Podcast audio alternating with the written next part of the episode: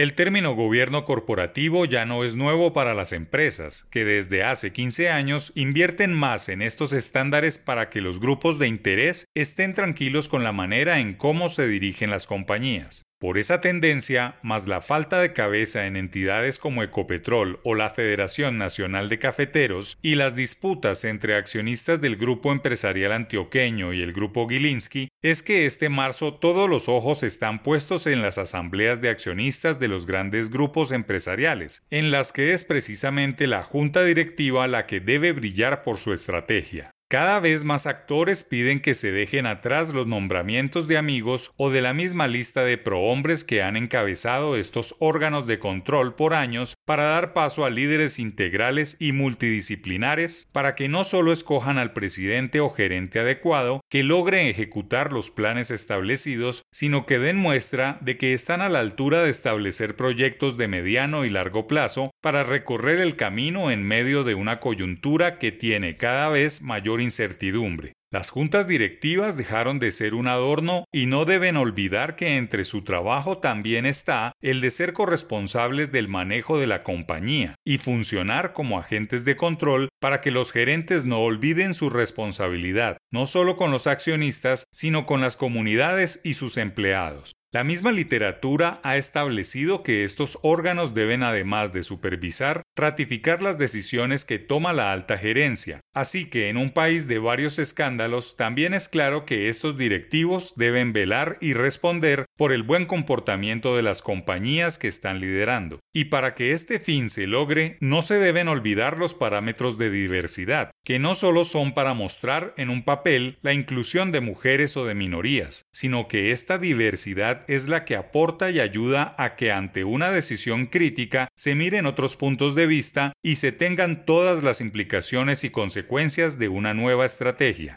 Las juntas deben exigir a su alta gerencia las cuentas claras para poder cumplir con uno de los principios básicos de estos órganos rectores, la independencia, que les permita establecer planes a futuro que no se hagan por favoritismos, sino que sean proyectos para el beneficio de todos los grupos de interés y con el foco claro de la meta establecida, que muchos olvidan en el camino por aprobar inversiones para cumplir presupuestos. Ya la literatura también ha demostrado que tener juntas independientes lleva a mejores rendimientos financieros y menores niveles de endeudamiento. Que los focos que se están poniendo en las asambleas y en las juntas directivas que terminan esta semana sean el momento perfecto para acabar con décadas de organismos donde reinan, según el estudio del CESA sobre el papel de las juntas directivas en el desarrollo de gobierno corporativo, los bajos niveles de independencia, la presencia mínima de directores extranjeros, en promedio dos puestos como directores para cada miembro de junta directiva, y se ve un aumento de la participación de la mujeres que aún sigue siendo baja.